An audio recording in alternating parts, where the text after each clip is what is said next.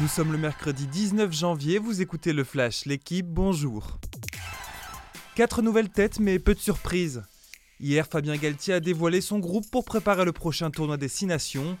42 noms dont 4 novices en bleu, Léo Berdeux, Daniel Bibi, Bizi Wu, Johan Tanga et Jules Favre.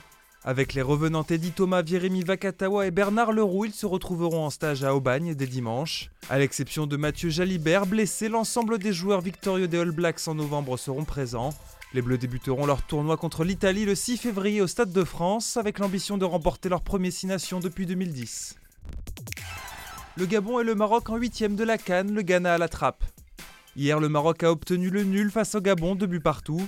Menés à 5 minutes du terme, les Marocains ont pu compter sur un superbe coup franc d'Ashraf Hakimi pour arracher la première place de leur groupe. Dernier après sa défaite face aux Comores, le Ghana, 4 canaux palmarès, s'est éliminé dès la phase de groupe, une première depuis 2006.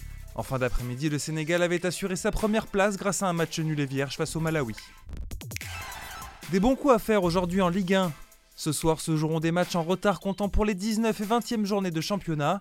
À 19h, Clermont recevra Strasbourg. En cas de victoire, les Alsaciens grimperaient à la quatrième place au classement.